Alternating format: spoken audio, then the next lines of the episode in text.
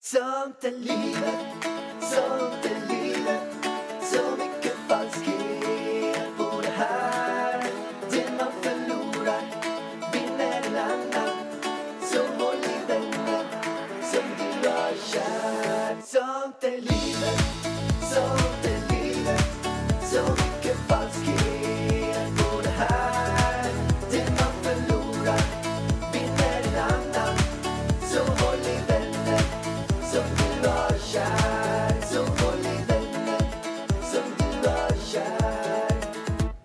vi kör.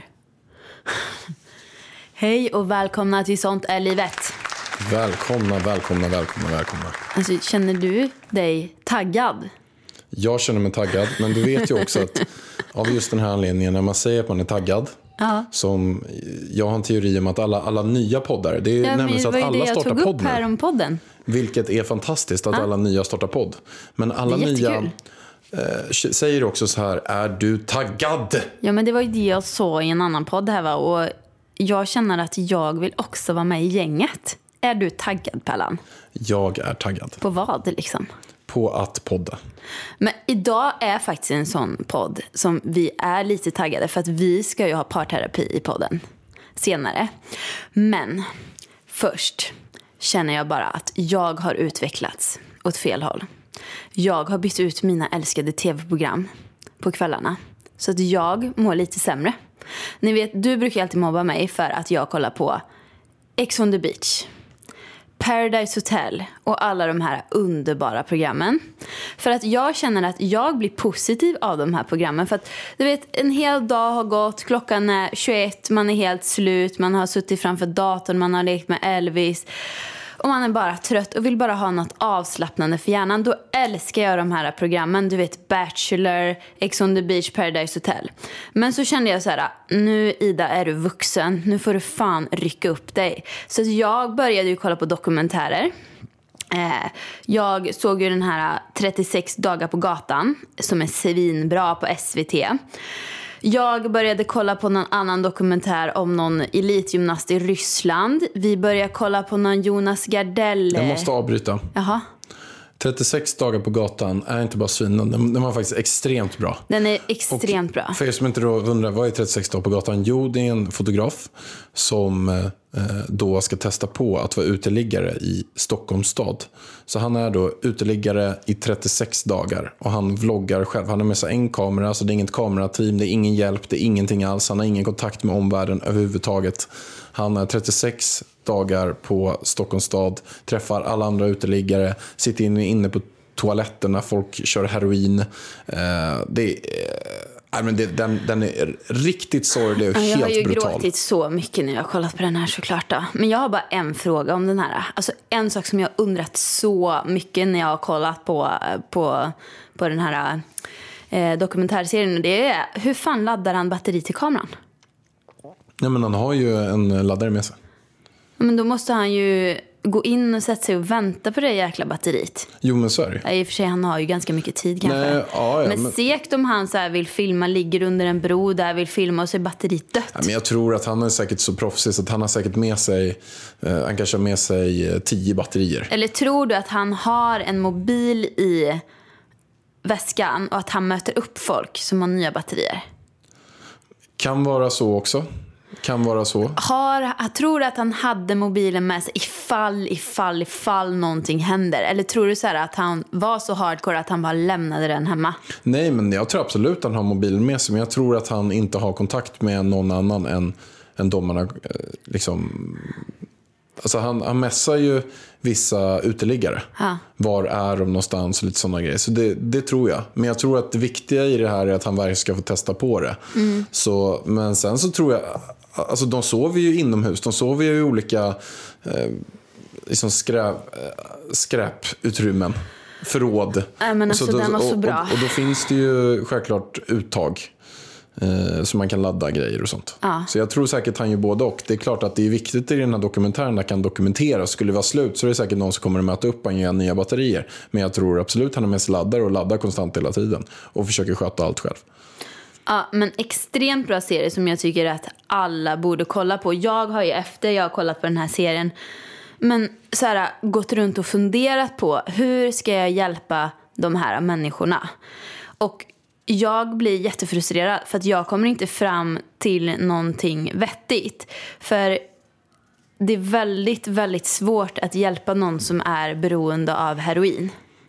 Ja, det, Det blir finns, ett problem. Ger man pengar då kommer de bara köpa knark för pengarna. Ja, men det finns faktiskt ett sätt i det som man kan hjälpa och, och är väldigt, väldigt enkelt också. För det är ju som du säger, man vet inte om det är så att man skulle ge tusen spänn till en hemlös, vad kommer gå till vad? Och det som är fel är ofta att de är så extremt beroende, vilket gör att de kan ha väldigt svårt att ta sig ur heroin eller droger eller vad det nu än är för någonting. Men det finns en hjälte i allt det här som hjälper mest hemlösa i Sverige. Han heter Kavian. Och han kommer ju komma hem till oss nu i helgen. Han är en riktig hjälte. Han har varit hemlös själv i fyra år. Och nu så ägnar han sitt liv att hjälpa andra hemlösa. Vilket gör att han går upp fyra på morgonen, kokar jag tror att det är typ 50-100 liter kaffe varje dag. Alltså eh, måndag till söndag.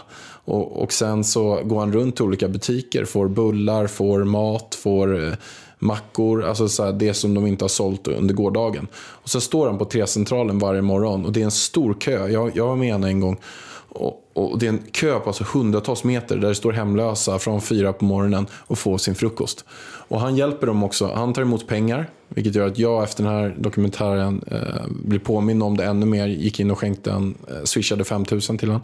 Men man kan gå in på hemlösa.se. Hemlosa.se så kan man swisha pengar där, man kan eh, vara med i det här arbetet, man kan hjälpa Kavian på alla olika sätt. Jag, får- kan- kan jag få vara med och träffa honom i helgen eller? Han kommer hit hem. Ja, han kommer hem till oss, så vi ska se hur vi kan Samarbete med Hur honom. vi kan samarbeta med honom, hur vi kan hjälpa honom. Han är en riktig hjälte som varit hemlös själv. Eh, Det är, det är helt sinnessjukt. Det känns så som att när jag var med honom eh, och delade ut frukost, då känns det som att man är i USA. Det är så här brinnande eh, såna här papperskorgar och man ser så folk som man bara wow, vad är det här? Man ser inte ens det här folket.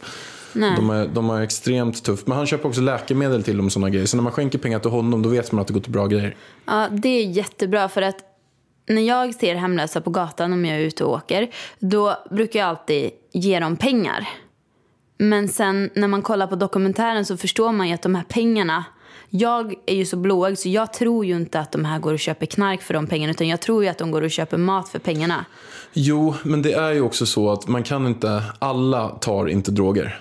Alltså, många Nej. är ju också skötsamma. Så att, och, och det är en, visst, det är, en, det är en del som är fast i missbruket och heroin och sånt där, men alla är ju inte det. Sen är det ju självklart svårt att avgöra vem är vad och hur Nej och men vad. då är det ju så himla bra, eh, din kompis här nu då, att eh, pengarna går till honom. Så att jag tycker att vi uppmanar alla som eh, lyssnar på det här att gå in på hemlösa.se. Hemlosa.se och där står allting där. Och där kan du säkert jag tror att det finns möjlighet att hjälpa honom också och dra med och, och hänga med honom någon morgon och hjälpa honom på T-centralen. Det var bland det sjukaste jag har gjort. Och det ska jag göra snart igen. Men vi börjar med, vi ska träffa honom. Han, kommer hem till oss i helgen ska vi se så här, vad behöver han hjälp med, hur kan vi hjälpa till honom och, och sådär. Men det är en, men kolla också på dokumentären. Kolla på dokumentären. Men vart var jag ens i mitt? Jag Du har har inte ens börjat... kommit till det du ska prata om. Men det är som vanligt. Det, men det är du som... Du avbröt mig. Men jag avbröt dig för att det, det, var ändå viktigt, att jag det avbröt var dig. viktigt, men Du skyll inte för på mig det då att, att jag snabbt. inte kommer till punkt. För att nu blev det en lång Men jag måste utläggning. avbryta en gång till. Nej men vad fan. Jag tycker det är kul att vi har en, en lyssnare, två lyssnare på den här podden. Som lyssnar ändå frekvent. Har vi två lyssnare? Vi har två gummor som lyssnar på oss. Ja men alltså. Två härliga gummor. De härligaste Ja, gummorna alltså, i stan. Här, nej, de bor inte, en bor inte i stan. Nej, alltså, en bor inte i stan. hjärtat. Hon är international. Famous, superstar. Superstar in LA, you know. Och det är ju Rebecca Stella. Alltså vet du hur glad jag blev när hon la upp att hon, hon lyssnar på oss? Nej men alltså deras eh, podd är ju min favoritpodd av alla poddar. Vanessa och Rebecca. Den podden, gå in och lyssna på den podden säger jag bara. Eh, Stäng inte av våran podd bara, men lyssna på den podden efter ni har lyssnat klart på våran podd. Är ni gulliga? Alltså jag är ju helt besatt av de två just nu. Kolla på Rebeckas, hon har en YouTube-kanal, den kan man också gå in och kolla på. Hon har precis börjat YouTuba. Mycket härlig tjej va? Hon är grym. Rebecca och Vanessa, två riktiga driftiga supergummor. Supergummorna, in och lyssna. Men vart är jag ens i podden? Jag måste säga sista. men Rebecca vad har ju också ett avsnitt i Framgångspodden om ni vill höra på hennes historia. Det här är reklampodden nummer ett. Vi gör bara reklam för andra grejer i den här podden. Men vi säger ju, nej, det är mer så här. Vet du, vi ger sprider, rekommendationer. positiva, vi sprider positivitet. Vi pushar för andra bra saker. Det är det Och, och det här är ju jätte, det här är ju saker som senaste veckan har tagit upp ganska mycket tid av våran tankeverksamhet. När vi var där så blev man ju så här, wow, är det så här det verkligen är på Stockholms gator? Och, Ja, men jag har tänkt så mycket va. Och så började vi kolla på Jonas Gardell-serien. Och jag kände bara att okej Ida, nu får du kolla på något vuxet. Någonting som betyder mycket. Alltså det här är bra grejer. Alltså jag mådde bara sämre och sämre och sämre och sämre. Och sen, mådde jag, sen kände jag mig deprimerad när jag skulle gå och lägga mig. Och det här vet du, jag tror jag måste börja kolla på mina dokusåpor igen på kvällen för att det här går inte längre Pallan. Men alltså, vi måste ju tipsa om den här dokumentärserien vi såg på SVT. Vad är den heter? Anders, jag och hans 23 kvinnor. Det är det sjukaste jag har sett i hela mitt liv. får jag berätta det? Men ska du ta över nu igen? Ja, men- Berätta du. Du kan berätta. Jag lutar mig tillbaka. Jag dricker lite te. Berättar du. Det här var det sjukaste, sjukaste ever. Alltså jag trodde inte det var sant. Vad är det då som hände? Jo, det är en tjej. Det här är verkligen en dokumentär. Eh, Hon vloggar också. Allt är sant, hon vloggar. Allt är riktigt i den här. Hon vloggar. Nej, hon, hon, hon, Alltså. hon dejtar. Hon är så här 49 kanske eller något. Hon träffar en kille som heter Anders. Som är 49-50. Jättetrevlig kille. Tennisproffs. Gammalt träningsproffs. Ja, han var tennislärare och grejer. Ser bra ut för sin ålder. Alltså långt härligt. Lite halvslitet, strepigt, fint hår. Och så här en, en mysig, trevlig kille som man bara gillar. Så visar det sig sen att samtidigt som hon börjar dejta honom så har dejtat han 23 andra Kvin- kvinnor. Och med flera av dem så har han till och med planerat att gifta sig. En hade han spikat datum med. Han bara, jag kör samma datum på alla. Han har liksom pratat med dem och sagt att vi borde gifta oss. Och han dejtar 23 stycken samtidigt. Han har en sån svart bok där han skriver om alla personer så han ska komma ihåg vad vi pratat om, vad vi gjort Och senast. för typ känslor av person. också. Så han kommer ihåg känslorna. Typ den här var lite för kärleksfull och den här var lite för på. Nej men alltså. Så där får ni höra alltså en, eh, en kille och han är med på det här för att hon säger så här, du, eh, vi, det kom upp en Facebookgrupp i alla fall där alla de här kvinnorna samlades för att de, de såg att folk började skriva på deras Facebook- Facebook-wall och sådär. Och sen kom alla i kontakt och hon märkte, det här är helt sjukt. Han dejtar 23 stycken samtidigt som mig nu. Och hon är ju så dokumentärfilmare så hon frågar dem, du, går det bra att jag filmar allt det här? Jag fattar inte hur han kan gå med på att hon ska filma det här. Jag förstår inte, fast han vill ju ha hjälp. Han mår ju inte bra av det här. Han gör ju inte det. Nej. Han fattar ju att det här är något eh, alltså, sjukt. Man gör ju inte så om man är frisk alltså. Så alltså, vi har ju inte sett klart den. Så vi ska ju inte avslöja mer. Men den är i alla fall, alltså man fattar inte att det är sant när man kollar på den. Men har du berättat för dina vänner hur många du hade samtidigt? Nej, jag vet inte. Vill du veta? Ja, vi vill veta. Nu vill vi veta. Nu får du liksom öppna det. Oj, fy fan, jag skäms. Varför då? Jag tycker inte det. Det var 24 stycken. Samtidigt eller? Ja, men är det bara att du är gränslös, Anders? Är det det? Jag vet inte. Jag har nog haft en konstig uppväxt faktiskt. Har du det? Mm. Så Kommer du aldrig i läget där du liksom med alla de här smsen, när det bara blir för mycket, allt det här bara kaoset som du pratar om. Känner du aldrig liksom att, nej men nu, jag har nått botten. Det här är inte livet. Ja, men det har jag känt många gånger. Ja, så vad är det då som drar dig tillbaka? Att inte göra förändringen? När jag byter spår då tror jag att jag, då hoppar jag in och nördar ner mig i något tennisprogram eller försöker sitta och skriver. Så att suddar jag, ut? Ja, jag, jag försöker glömma bara. Alltså det där är det sjukaste jag har hört! Ja, nej men alltså den är så man, man bara sitter och gapar. Alltså jag bara, man skrattar för att man bara, är det här på riktigt? Jag åt mat. Jag märkte själv. Det var jag som satt och började kolla på den här. Och du satt och jobbade och du bara blev mer och mer intresserad på vad är det du kollar på. Så började du krypa upp i soffan och sätter dig och kollar på dokumentärserier med mig. Eller filmen. Och jag satt och åt mat samtidigt och jag märkte själv att när jag tagit den här skeden i munnen med så här havregurt och musli så fastnar jag med skeden i munnen och tar inte ut den för jag var så inne i den här såpan så jag satt själv en sked i min mun med öppen mun. Okej, nu För räcker jag det för fan. Nu räcker det. Jag trodde inte det var sant. Alltså Pärlan, nu överdriver du lite. Det gör jag inte alls. Okej, du överdriver inte. Men ska vi sluta prata om dokumentärfilmerna nu eller? Jag kände att det blev en lite lång utläggning. Vet du, jag, jag tycker att vi ska gå över på våran parterapi nu. Så nu börjar alltså parterapi. Och då är det så att vi kommer berätta öppet, naket, Bröta. Kommer Om vi våran bröta? Öppet? relation. Och, och gå in på ett gäng olika frågor som vi tror är väldigt bra. Som man borde göra om man har någon typ av relation. Och det här är som, man skulle kunna, så här, varför gör man det här då? Jo men det är för att när man är i en relation så kan man också kalla att man har ett företag ihop. Och det här företaget ska gå bättre, man ska utveckla det. Utvecklas man inte så kommer man, vadå vargen? Avvecklas. Då kommer man att avvecklas. Helt rätt vargen, du har lärt dig. Eh, och då är det bra att eh, kunna ställa ett gäng frågor till varandra. Det kan vara, man kanske ska göra det här två, tre gånger om året till någon gång i månaden.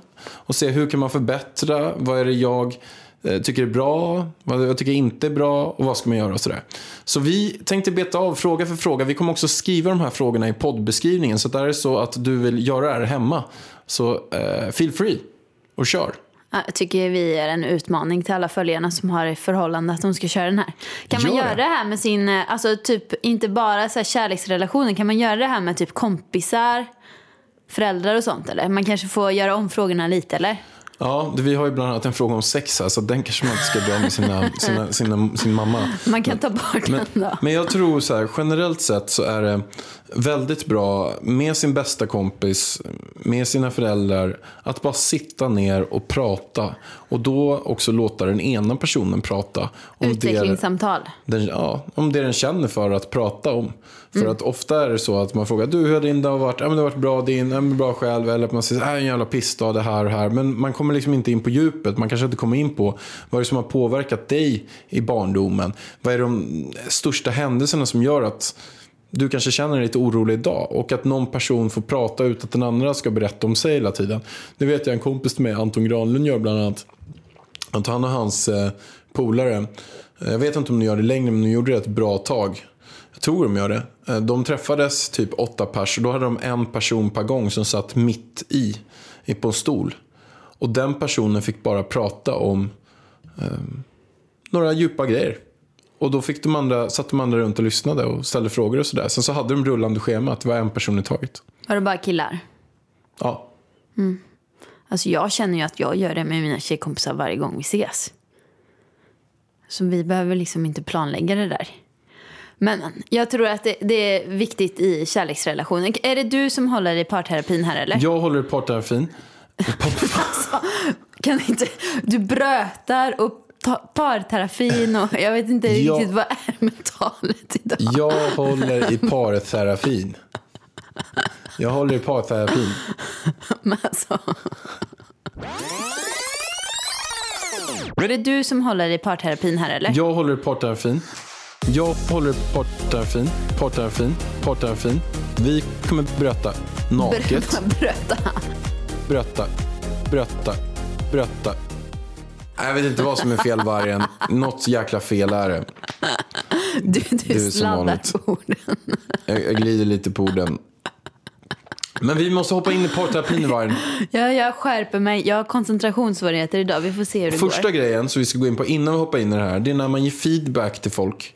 Då ska man inte säga så här att de här tre sakerna tycker du, gör, jag, tycker du att du är... Vad är det som händer alltså? Vad fan är det som händer?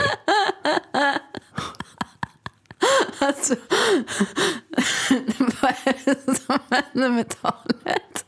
Jag håller på att tappa talet. Vad är det för fel på dig? Jag håller på att tappa talet. Så ska man inte säga när man ger feedback.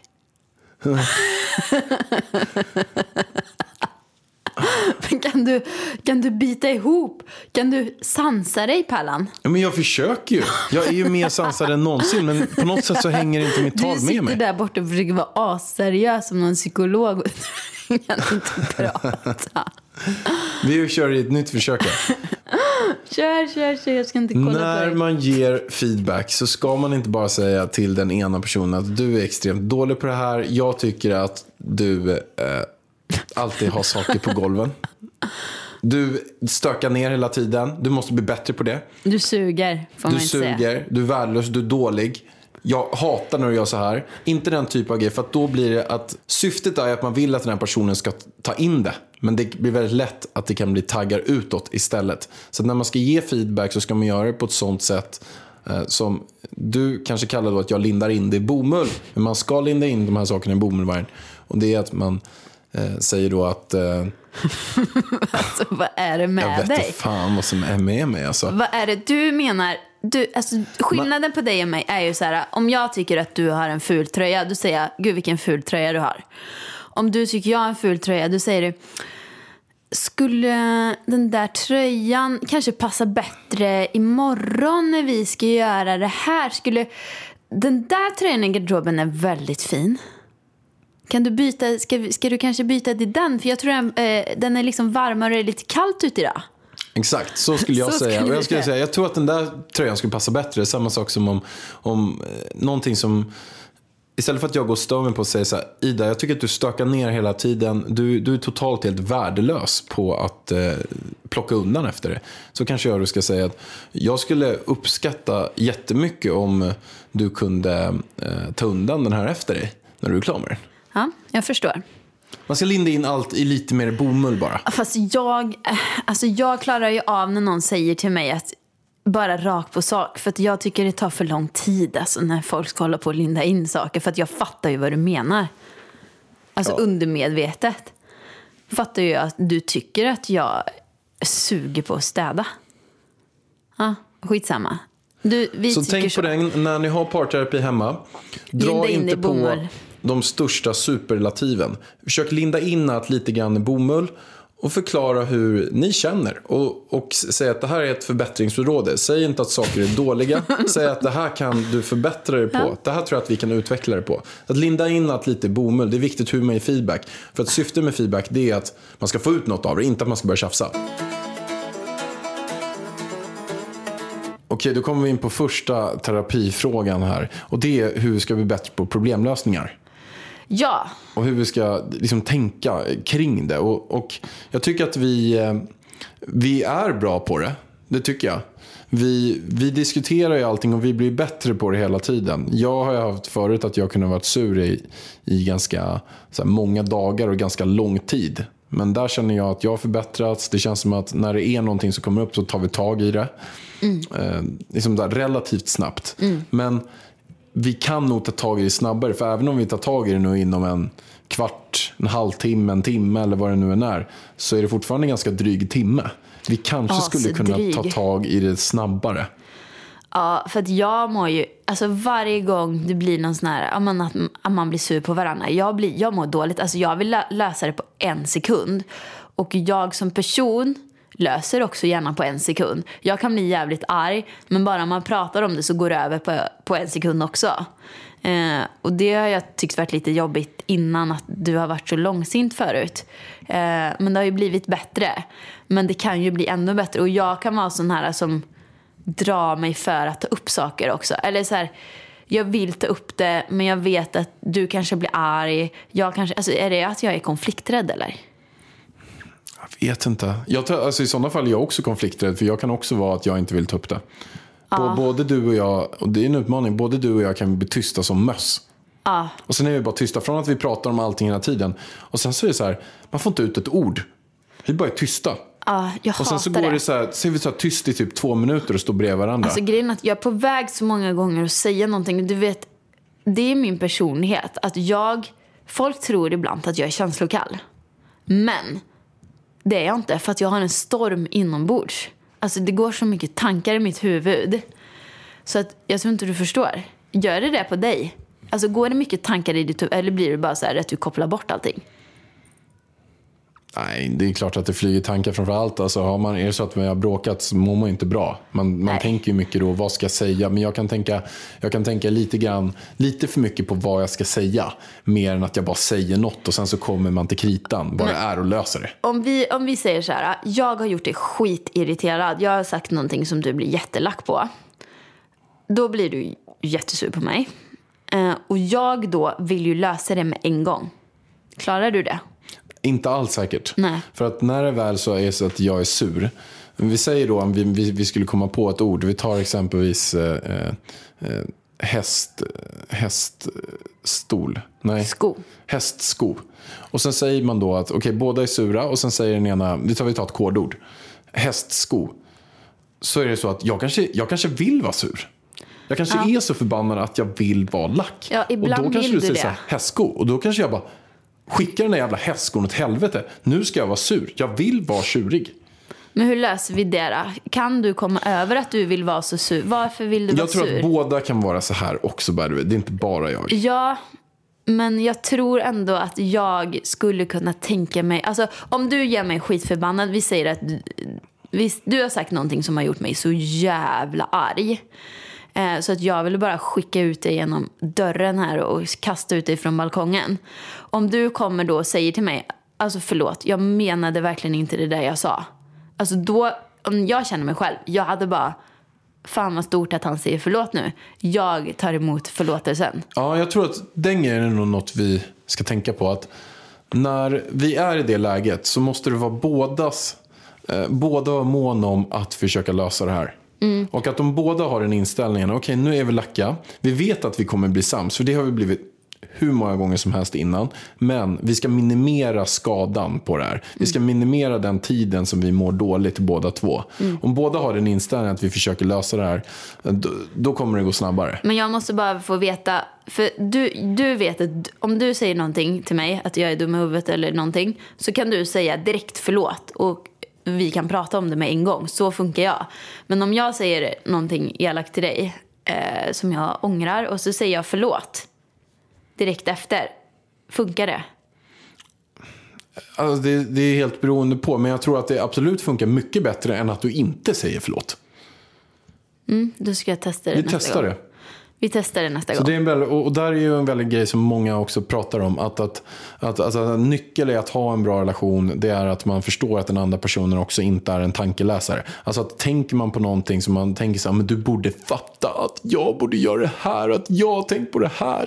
Det är en av de så här, grundgrejerna vilket gör att här, relationer spricker och blir mycket så här, extra tjafs. För att båda tänker att den andra är tankeläsare och det är ingen som är tankeläsare. Men tänker du att jag är en tankeläs? Eller? Nej, men- men jag tycker inte att vi har några problem med, med det där. Jag säger bara att det här är en sak som Jordan Peterson pratar om. Många pratar om att eh, grundgrejen är att i relationer att man tänker att den andra vet vad man tycker och tänker. Och det vet man inte om. Även fast man tänker, men du borde ha fattat det här. Men om jag gör så så får du gärna säga till mig. Eh, för att jo, då vet jag inte om att jag gör så. För jag brukar tänka på att jag ska tänka på att säga till. Ja. Och, och jag kommer säga till dig. Det låter superbra. Ja, bra. Poddtips från Podplay. I podden Något Kaiko garanterar östgötarna Brutti och jag, Davva, dig en stor dos skratt. Där följer jag pladask för köttätandet igen. Man är lite som en jävla vampyr. Man har fått lite blodsmak och då måste man ha mer. Udda spaningar, fängslande anekdoter och en och annan arg rant. Jag måste ha mitt kaffe på morgonen för annars är jag ingen trevlig människa. Då är du ingen trevlig människa, punkt. Något Kaiko, hör du på Podplay. Därför är Ja, då hoppar vi vidare på nästa sak. Och en, en grej som jag hade förut, som jag tror att vi har kört förut, det är så här komplimang-time. Nej, men berätta, ge feedback på vad man tycker är bra med den andra personen. För man är ju antagligen ihop eller har en relation för att man tycker om den andra personen. Och då måste man ju bli lite bättre på att ge bra feedback också. Verkligen. Och komplimang-time, det är en grej man kan köra typ någon gång i veckan. Och bara ge varandra så här uppskattning. Och jag läste faktiskt en grej på en så här artikel när jag läste om, om lite de här bitarna innan. Och då var det en forskare som har skrivit så här att ta vara på tillfällen eh, som finns varje dag visa hur mycket du värdesätter och uppskattar din partner. Lägg fem minuter på det per dag. så kommer ditt förhållande bli mycket bättre. Att bara säga till någon så här, som du sa precis Ida, det här, det här är det jag såg hos den andra parten från början. Det här är det jag tycker är bra om det. Mm. Eh, och då bara lägga fem minuter på att berätta det. Ja men verkligen, jag tror man är lite dålig på det. Det är också det här med tankeläsning, att man går runt och tänker det. Och sen säger man det inte, för så tänker man så här, ja men jag har ju sagt jättemycket fina saker. Men så har man bara tänkt det. Alltså så, så, så gör jag hela tiden. Gud, nu har jag fått något i ögat här. Eh, Men som till exempel, ja, men du kan stå med Elvis och jag tänker så här, åh gud vad fin han är med Elvis. Och så säger inte jag det. För att jag tänker att du fattar det. Eller? Gör inte du så? Jo, det gör jag också. Alltså, så gör man ju till är, många. Man är så generellt, det är samma sak som man ser någon som vänt sig, som har på sig en skitsnygg jacka. Så man, jävla snygg jacka. Och sen kanske man inte säger det. Och hade man sagt det, hade den, den här personen kanske har sparat till den här jackan och är superglad och letat. Och sen kommer den med den och bara man säger så här, gud vilken fin jacka du gör med den här andra personens dag. Mm. Så jag tror generellt att man är ganska dålig på att berätta allt det positiva man kan göra. Men det är lite svårt att veta vad man har tänkt och vad man har sagt ibland, känner jag. Och sen så kan det vara så här, om man ser vännen med den snygga jackan och så frågar den hur mår du och så frågar jag, men, och berättar jag hur jag mår och så frågar man hur mår du och sen har man glömt bort den där jackan. Så, så man vill ju inte avbryta heller. Men superbra att ha sån här komplimang, eh, Time. säger man så? Jag vet inte, jag säger så. Hur ofta ska man ha det här då? Det här Varje dag kanske blir lite överdrivet. Nej, men i alla fall en gång i veckan. Mhm. Och, eller kanske typ att man bestämmer sig för att nej men, fem, sex gånger den här veckan, en gång per dag, ska jag säga någonting positivt till min partner som jag i vanliga fall inte hade gjort. Alltså en sån där som du sa Ida, man tänker en tanke och då säger man den tanken. Gud vad fin du är eller gud vad du har gjort det här bra eller vad du är fin med barnen eller vad, vad, vad schysst att du lagade mat. Tänk på en sån grej. Och hur ska man svara på det då? Eh, om jag säger så här, gud vad snygg du är i håret. Ja, kanske inte som jag svarar ibland. Nej. Jag, Vad brukar du, om jag säger så här, gud vad snygg du är i håret. Berätta vad du säger till mig då. relativt ofta så har jag en dålig vana att säga håll käften. Alltså, för då, då tror ju du att jag ljuger. Ja, jag känner en så här känsla att du säger det bara för att försöka göra mig glad men du menar inte. Och då blir jag så här, håll käften. Men, Alltså jag förstår, alltså, någonting måste ju ha hänt i din barndom alltså. Att någon har försökt trycka ner dig eller alltså någonting. Eh, för att jag tycker så här, får man en komplimang. Som jag sa när jag var liten, jag kommer alltid ihåg att min mormor tyckte att jag var så himla rolig. För att hon sa så här till mig, ja men gud vilket fint hårband. Jag bara, tack! Hon, och hon blir alltid lika chockad varje gång jag sa tack för att alla andra håller på att säga nej men inte har väl jag, nej den där gamla hårbandet. Men jag sa alltid tack. Och då tyckte min mormor det var så himla kul att säga komplimanger till mig. Så hon sa det varje gång, jag- för jag brukar alltid tycka att mormor hade så fina kläder. Och då sa hon, tack Ida, det har du lärt mig. Jättebra. Det här är ett, verkligen ett bra sätt att ta en komplimang. Och det är ja, men jättebra. Man ska bara säga tack Men det blir mycket roligare att ge komplimanger om man får ett tack, känner jag. istället för håll käften. Ja, men alltså, jag känner inte riktigt mig peppad på att ge en till komplimang om man får ett håll käften. Alltså, jag vet inte om jag har fel där, men eh, vad, om du skulle säga till mig och jag säger håll käften, så skulle du Ja, bli det så är här, inte jätteroligt. Där. Nej, Jag får ändå säga att jag gör det också med en, en viss ironi i rösten. Jag vet. Men jag tycker du måste ju börja ta åt dig, för det är ju, det är ju tråkigt för dig om du går runt och tror att alla som ger dig positiv feedback ljuger. Ja. Alltså jag hoppas ju, alltså varje gång någon berömmer mig, då känner jag bara wow, tack ska du ha. Och nu ska vi hoppa in på tre saker som jag tycker är bra med dig och tre saker som du tycker är bra med mig. Och jag kan börja. Okej. Nej, ska du börja? Ska inte jag börja? För då kanske du tror att jag ljuger för att du har sagt fina saker till mig, att jag måste säga tillbaks. Jag kan börja. Okej. Första saken. Jag tycker du är fantastisk Ida. Att du är väldigt ansvarstagande i hemmet. Tack. Att du tvättar kläder, att du beställer saker från de matsajterna. Att du eh, men det är bara att kolla nu när vi ska åka iväg till Dubai. Du har ju förberett dig nu sedan ungefär en vecka tillbaka med allt som ska med. Du jobbar på det säkert någon timme, flera timmar varje dag på att allt ska berätta att det inte ska glömmas bort. Så du är ju så här extremt ansvarstagande på allting som eh, är runt, runt hemmet och, och familjen. Och, och det tycker jag du är, är, är riktigt grym på Tack hjärtat. och gör jätte, jättebra. Tack ska du ha. Tack, tack, tack. Nästa Det grej. glädjer mig att höra för jag jobbar hårt.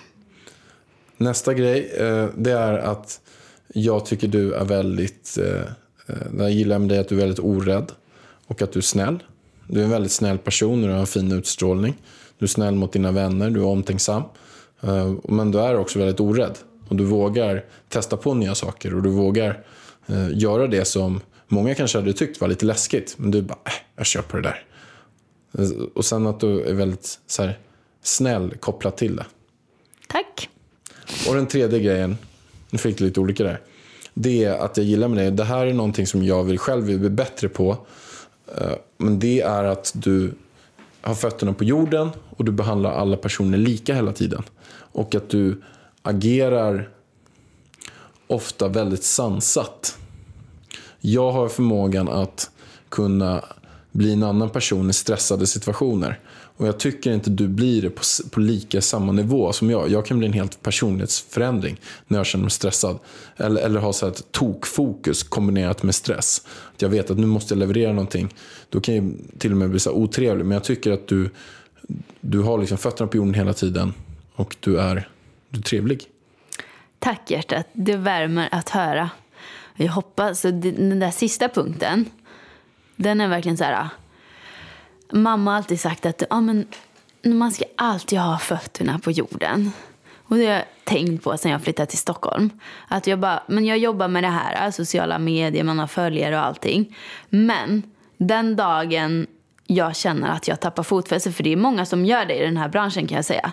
Jag har sett många som kanske inte haft några följare, lärde känna dem då när de hade ja, men lite följare och som sen har ökat i följare och blivit alltså, gigantiska och som har faktiskt har ändrat sin personlighet och kanske tappat fotfästet. Och jag har känt bara, alltså gud, blir jag sån någon dag, äh, då kommer jag sluta med det här. det. Alltså jag vill verkligen inte bli det. Sen så, för ofta så har det blivit så att de som har tappat fotfästet kommer tillbaka förhoppningsvis. Eh, vissa fall inte, men några fall ja. Eh, men alltså jag skulle inte klara av mig själv om det blev så.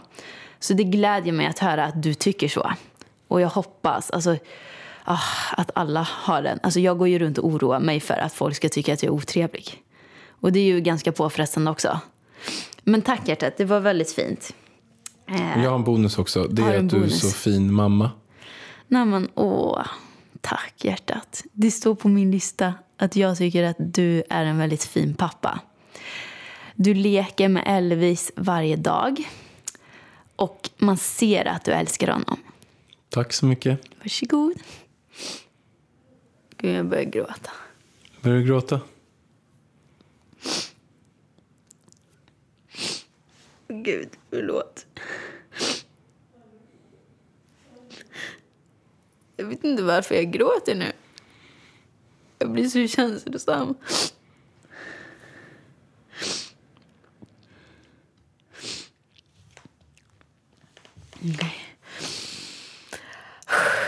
Du gråter vargen? Jag gråter, förlåt. Jag tycker att du är väldigt generös. På alla sätt. Väldigt snäll. Och omtänksam. Och du är väldigt mån om mitt välmående. Att jag ska gå och ta massage. Att jag ska gå och träna. Varför gråter jag? Jag fattar ingenting. Nej, jag undrar det också. jag bara så, det var ju, visst, det var ju, det var ju fint, men det var inte så här att jag räddat världen. Nej, jag vet inte. Alltså, jag bara gråter nu. Jag vet inte varför. Jag tyckte bara det Det blev så viktiga grejer för dig. Och att du hjälper mig framåt i karriären. Alltså, du, jag tycker båda vi gör det. Alltså att vi hjälper varandra. Verkligen. Alltså jag är jätteengagerad i dina grejer. I dina föreläsningar, i din framgångspodden, i dina gäster, i varenda jävla Instagram-post. Vilket filter med ska vi filter. ha? Vad ska jag skriva? Ja. Vilken emoji ska man ha? Ja, och du hjälper mig. Jag frågar alltid, ska jag ta den här bilden eller den här bilden? Eh, Tycker du jag ska Du sluta frågar med den här ganska grejen? många. Du frågar Isa, Lisa och mig. Sen så kollar du vad som är, vem som röstar på vad. Ja, men precis. Jag och Lisa brukar ofta tycka mer samma. Isa är lite mer wild and crazy. Isa är wild and crazy. Men jag tycker, ja, men nu har du ju fått fyra grejer här. Var det bra grejer? Tack så hemskt mycket. Vad var, det, Varsågod. vad var det? Det var väldigt, väldigt fint. Vad var det som du kände? För du började gråta nu väldigt mycket. Vad, vad var det som du kände att nej, men det här är något som du eh, tycker var väldigt fint eller betyder väldigt mycket för dig av de sakerna du sa? Med alla. Alltså jag tycker att vi har ett bra förhållande. Att vi är fina mot varandra. Ja, men det tycker jag också. Verkligen. Och så jag känner mig så tacksam. Och jag önskar att alla fick ha ett sånt förhållande. Och vi är tacksamma också för Elvis. Vi är tacksamma för Elvis. Åh gud alltså. Varför jag fattar inte varför jag gråter. Jag ber om ursäkt. Nej, Att jag behöver gråter. inte göra.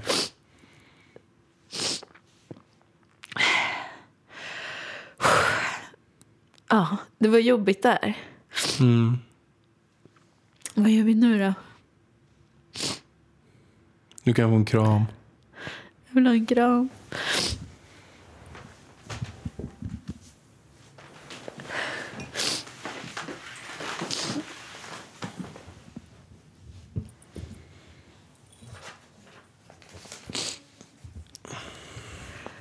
Ja, det där var tufft Vargen. Men jättetufft. Det där trodde vi aldrig att eh, när eh, vi skulle spela in det här att det skulle bli så känslosamt. Men det är väl det är så det är när man pratar om sånt. Ge varandra komplimanger och Men jag känner mig så himla tacksam bara. Jag har gjort det sedan jag blev mamma. Bara tacksam för allt. Så fint. Ja, ska vi fortsätta det här parterapiämnet vi eller? fortsätter ta parterapi. Herregud. Ja, nu, nu känns det här kanske lite, lite konstigt eh, att hoppa in i just den här frågan direkt efter. För nu vill man egentligen bara ja, göra allt, prata om massa fina grejer efter. Och det kanske man skulle göra. Men vi har ändå, vi måste följa de här frågorna som vi satt upp. Och nu ska vi göra en fråga som jag har lindat in lite i bomullen. Saker som vi ser att den andra kan förbättra. Okej, du menar saker som den andra suger på? Så, så skulle man kunna kalla det också. Ja, Men, och, och jag skulle kunna börja. börjar du. Och, och, men jag menar inte saker som, som du suger Ja, på. men här. hjärtat, jag kan ta det. Men, jag, men jag får säga, jag menar inte saker som jag suger på. Men det här är saker som man kan förbättra. Och det är så här. Det här är ju något som jag själv är ganska bra på tycker jag. Och jag tycker det vore roligt om du Säg det bara. blev lite bättre på det. Ja, jag fattar. det Jag suger på detta. Oväntade överraskningar och presenter. Just det. Det är någonting som Ja, det jag tycker du hade varit, bra på. Det, det hade jag tyckt var kul. Om jag kom hem någon dag och sen var det något så totalt helt oväntat. Som jag inte hade tänkt på. Du Alltså, vill ha överraskning. ja, inte bara så här, jag får ju superbra presenter på födelsedag och eh, alltså fars dag och julafton och alla de grejerna. Men att det kan vara sådana här helt... Vi var ju väldigt bra båda två på det också i början av vårt förhållande. Man brukar ofta vara ganska bra på det här i början. Man skriver så gulliga lappar till varandra.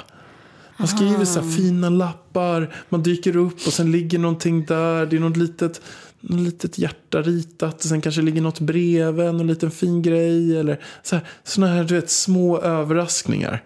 Och det kan säkert, eller jag kan också bli bättre på det. Ja, Framförallt ja de här fast du små är väldigt grejerna. bra på det.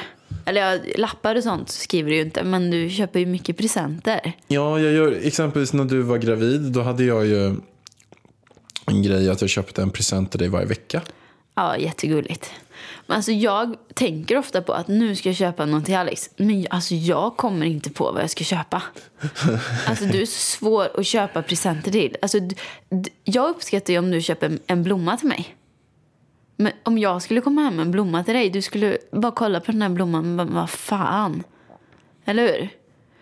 Blomma kanske inte var... Nej men alltså vad, kan inte du ge mig lite tips? Alltså jag hintar ju om hela tiden, åh jag skulle vilja ha det här och jag älskar blommor och jag gillar det här. Så det känns ju som det är så mycket enklare. Men jag, alltså varje gång jag tänker på att jag ska köpa någonting till dig, för det händer väldigt ofta kan jag säga. Men jag kommer aldrig på någonting. Aldrig, aldrig, aldrig. Men jag tror att det kan vara såna här grejer som... Nej men öronproppar. Men det köper jag ju varje En- vecka. Ja, Jag vet, men att det är Ska någonting... jag slå in dem? Ja, men kanske. Okej. Kanske slå in en öronpropp eller en havregurt. Tänk om du slog in en havregurt till mig. Tänk bara en sån liten Ja, grej. bara, jag köper ju havregurt och öronproppar till dig varje vecka. Ska jag slå in dem då? Nej, men du kanske ska slå in en. Ja. Skriva någonting. Jag, jag tror att det inte handlar om vad det är. Det handlar mer om att det är någonting oväntat. Att det sker något. Det kanske ligger något i skon någon gång. Bara en lapp så här. Jag tycker att du är världens finaste mamma. eller jag är finaste ju pappa. Sveriges sämsta fantasi. Alltså du har ju Men du Sveriges håller med bästa... mig. Ja, men Du jag håller med mig i suger, alla men fall. Grejen är så här... Jag, kom, jag tänker Du har tanken. ju gjort feta grejer. När jag fyllde år så hade du värsta eh, 30-årsfesten. Du överraskade ju mig Ja. och The Backstreet Boys. Du har gjort värsta grejer nu. Det kan vara den värsta dagen i mitt liv. Alltså jag var så nervös. När jag skulle fixa den här. Jag bara lovade mig själv. Jag ska aldrig mer i hela mitt liv ha en överraskningsfest. För det här var... Alltså det tog koll på mig. Men det blev väldigt fint. Eh, men ja, du får ge mig lite. Du får, du får se till att hinta lite om saker som du vill ha. Och så. För att jag har ingen bra fantasi. Alltså jag står för det. Men du håller med mig om den i alla fall. Ja. Ja, vi hoppar vidare till nästa. Det här är något som jag tycker jag liksom irriterar mig på. Nu kan jag gå på lite Okej, hårdare nu känner jag istället. Att att det här är ingenting, man kan förbättra sig, ja, men jag irriterar mig. Och det här är något som har varit genom alla år eh, generellt sett. Och det är eh, orädd om hemmet på vissa saker. Nej men alltså jag vet du menar golvet. Jag menar golvet. Det enda, alltså du har någon slags fetisch för golvet. Alltså det är så här, det kan se ut som ett helvete i resten av lägenheten. Du lägger blå, alltså det roliga är ju att du själv inte är rädd om golvet. Du spiller blåbär på golvet i köket utan att ta upp det. I badrummet tappar du saker på vårt marmorgolv så det blir märken och grejer. Du spiller blåbär på våran vita matta och grejer. Men sen just när det kommer till vatten och golv. Då, alltså det, det är liksom som att jag vet inte du har haft något slags trauma med golvet och vatten. Jag, du vet att jag har pratat med våran eh, koordinator om detta också, Isa. Att jag varnat henne för att golvet, det är någonting med Alex och golvet. Alltså vi får vara väldigt försiktiga med golvet. Ja, men det är så här, jag kom hem Annars häromdagen. blir Alex vansinnig. Det låg vatten på golvet från barnvagnen. Och, och, och sen var det massa grus. Och då tänker jag så här att gruset repar golven. Och, det, och, jag, jag, ja, och även vattnet blir så här fuktskador på golvet. Kan väl bara slipa det där jävla golvet. Ja, men det blir ju en annan slipning. Och slipar man hela... Och vi är så tunt... Ja, men jag blir lite, jag har en lite, samma sak med förra med marmorskivan vi hade i förra lägenheten. men alltså. Du och jag hade, av de sakerna vi tjafsade om mest, så var det det att det var vatten på marmorskivan. Ja, det är något med vatten alltså. Jag kommer ihåg i din första lägenhet som vi, du bodde i, som jag, när vi precis började träffas. Alltså, då var ju duschen, för att komma till sovrummet var man ju tvungen att gå när man har duschat till sovrummet över ett trägolv. Och det här trägolvet, enligt dig, var så extremt känsligt. Så jag, liksom, alltså jag torkade mina fötter så noga, men du vet man får ju aldrig bort allt vatten från fötterna. I sådana fall skulle jag behöva stå och torka där inne i typ, i typ fem timmar liksom, för att det inte ska bli något slags vatten på golvet. Så alltså, ja, jag vet Jag det. har någon psykiskt Men problem där. är Så här, alltså golvet, det går väl att fixa det där jävla golvet. Och om du går in hos vilken människa som helst, ett golv är till för att gå på. Det är till för att slitas. Självklart ska det inte ligga en stor vattenpöl på golvet. Men om det är lite, lite vatten på golvet, vad fan gör det? Du kan kakla där i hallen. Vi skulle ha lagt in kakel där. Ha? Det hade blivit så mycket skönare för ditt psyke alltså. Vi skulle gjort det alltså. Och tredje saker jag tycker att vi kan förbättra, det har ju vi varit inne på lite grann. Och det är det här med att vi ska säga till direkt när vi är sura på något. För att både du och jag får ångest. Vet du att jag är sur på någonting och inte mår dåligt så mår du dåligt och vice versa. Och där träffade jag Christer Olsson. Han pratade om att vi alla har tre ringar. Har du hört den här historien? Till ringen? Nej. Nej, den här är helt fantastisk. Det var så att Christer Olsson är en grym föreläsare. Han var med i Framgångspodden så spelade vi in ett till avsnitt nu för några veckor sedan. Då hade han när han var 23 år gammal gått till en eh, coach kan man säga som är så här, en av de främsta i Sverige. Och då hade den här coachen förklarat för honom att du har tre ringar som du måste ha kontroll på för att må bra. Den ena ringen det är, det är jobb och karriär. Den andra ringen är du själv. Och den andra, eh, tredje ringen är familj. Och så här, relationer. Ja, ja, jag förstår. Men han förstod inte det så himla mycket just då. Men det gick tio år. Och sen satt han då, när han var 33, så hade han flugit med sin, eh, sin fru och deras nyfödda barn, så som vi ska göra nu till Dubai. Och då hade den här flygvärdinnan stått där och sagt att Okej, om det skulle vara något som händer, de här vanliga rutinerna, så är det så att först sätter ni på syrgasen på er själva och sen tar ni barnet. Och han älskade ju sitt barn över allt annat. Så han sa till sin fru, men det, det, där, det, där, det där stämmer ju inte, de måste ha sagt fel. Först måste man ju ta barnet och sen tar man sig själv. Det där måste vara tvärtom, de måste ha sagt fel. Hon bara, nej men tänk efter nu. Att Först måste du ta dig själv, för tänk om du tar barnet först och du själv svimmar, vad ska barnet göra då? Så först dig själv, sen tar du barnet. Och då tänkte jag så att det där stämmer ju. Först måste man med sina ringar ta hand om sig själv. När man väl tagit hand om sig själv, har koll på sina tre egna ringar, då kan man också hjälpa andra. Att mår man inte bra själv har man svårt att hjälpa andra. Så då hörde han av sig till den här coachen igen och sa du kan inte vi träffas? Han bara, det var jättelänge sedan vi sågs.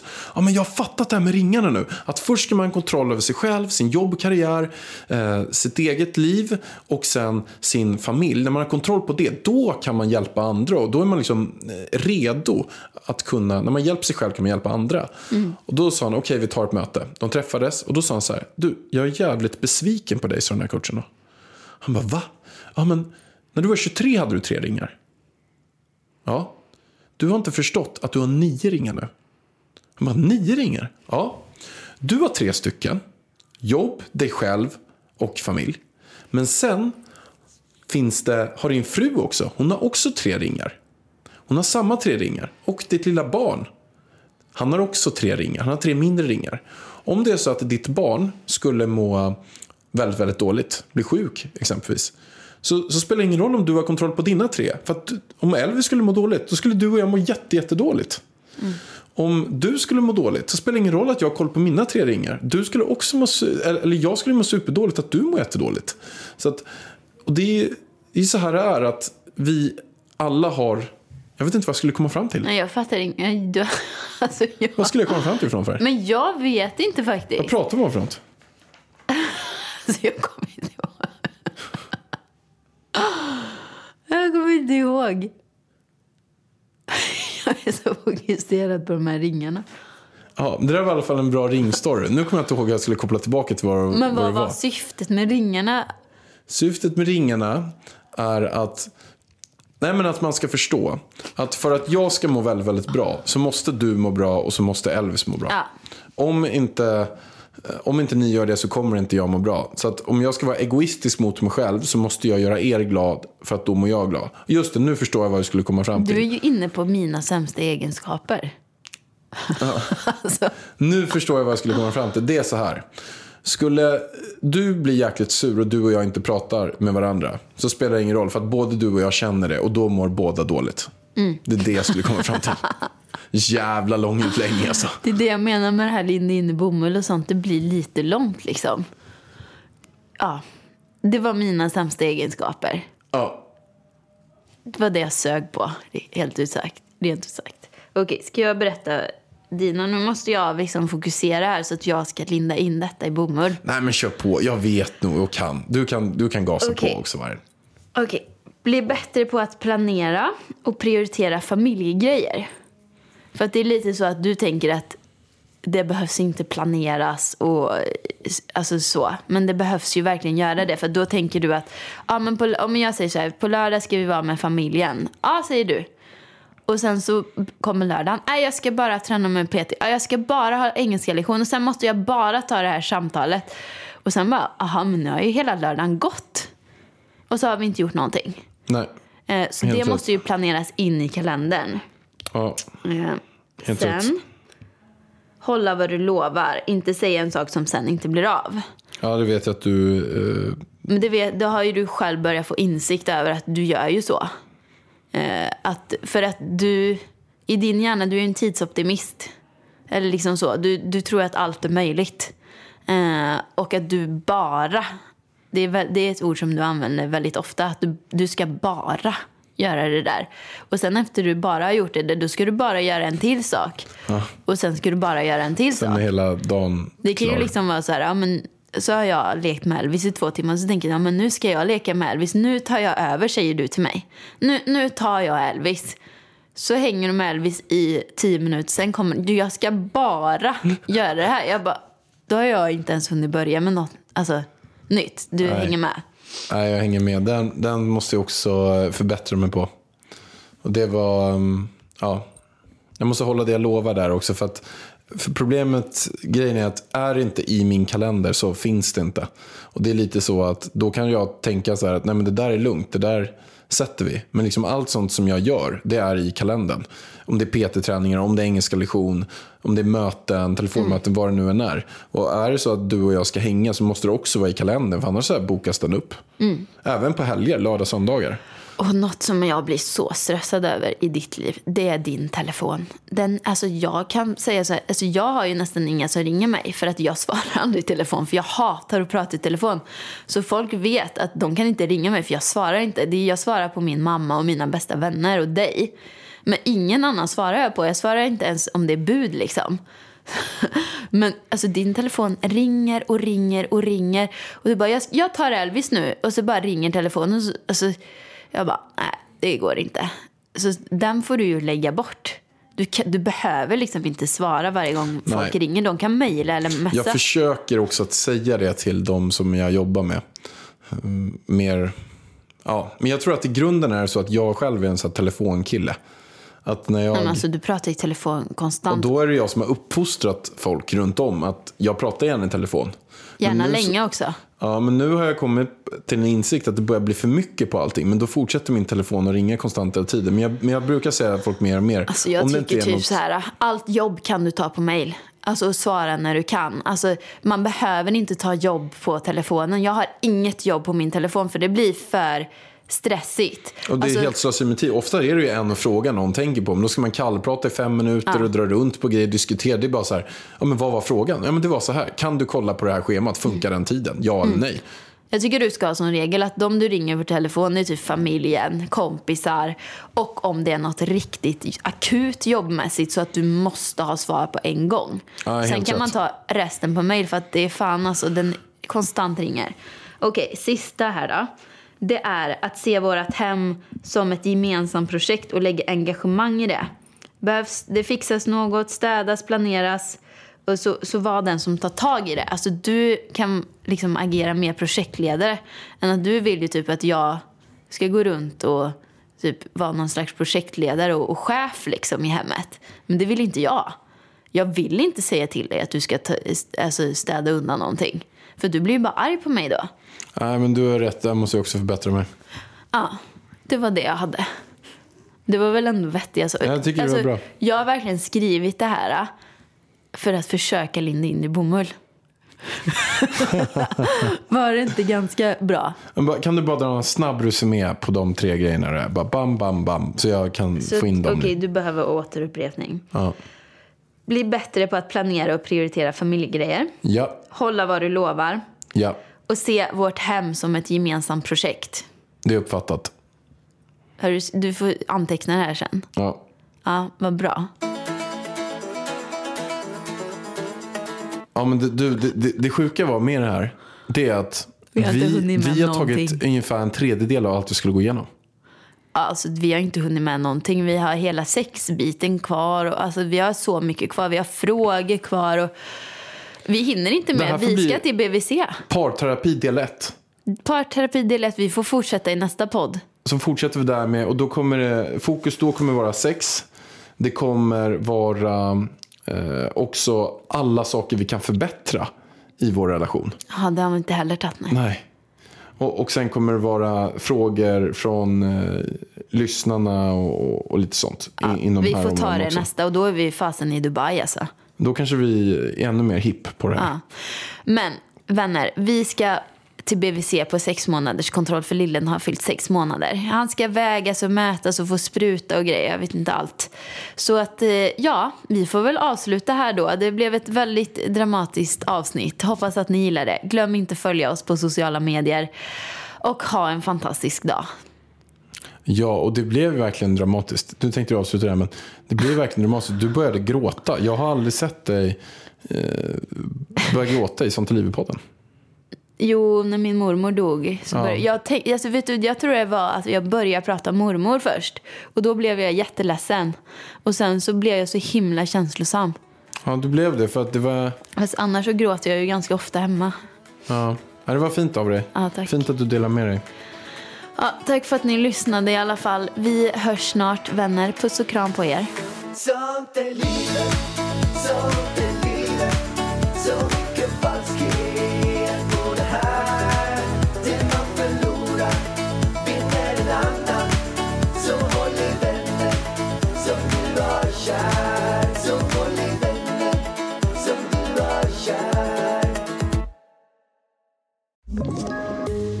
Poddtips från Podplay. I podden Något Kaiko garanterar östgötarna Brutti och jag, Davva, dig en stor dos skratt. Där följer jag pladask för köttätandet igen. Man är lite som en jävla vampyr. Man har fått lite blodsmak och då måste man ha mer. Udda spaningar, fängslande anekdoter och en och annan arg rant. Jag måste ha mitt kaffe på morgonen för annars är jag ingen trevlig människa. Då är du ingen trevlig människa, punkt. Något Kaiko, hör du på Podplay. Därför arkadeinerna.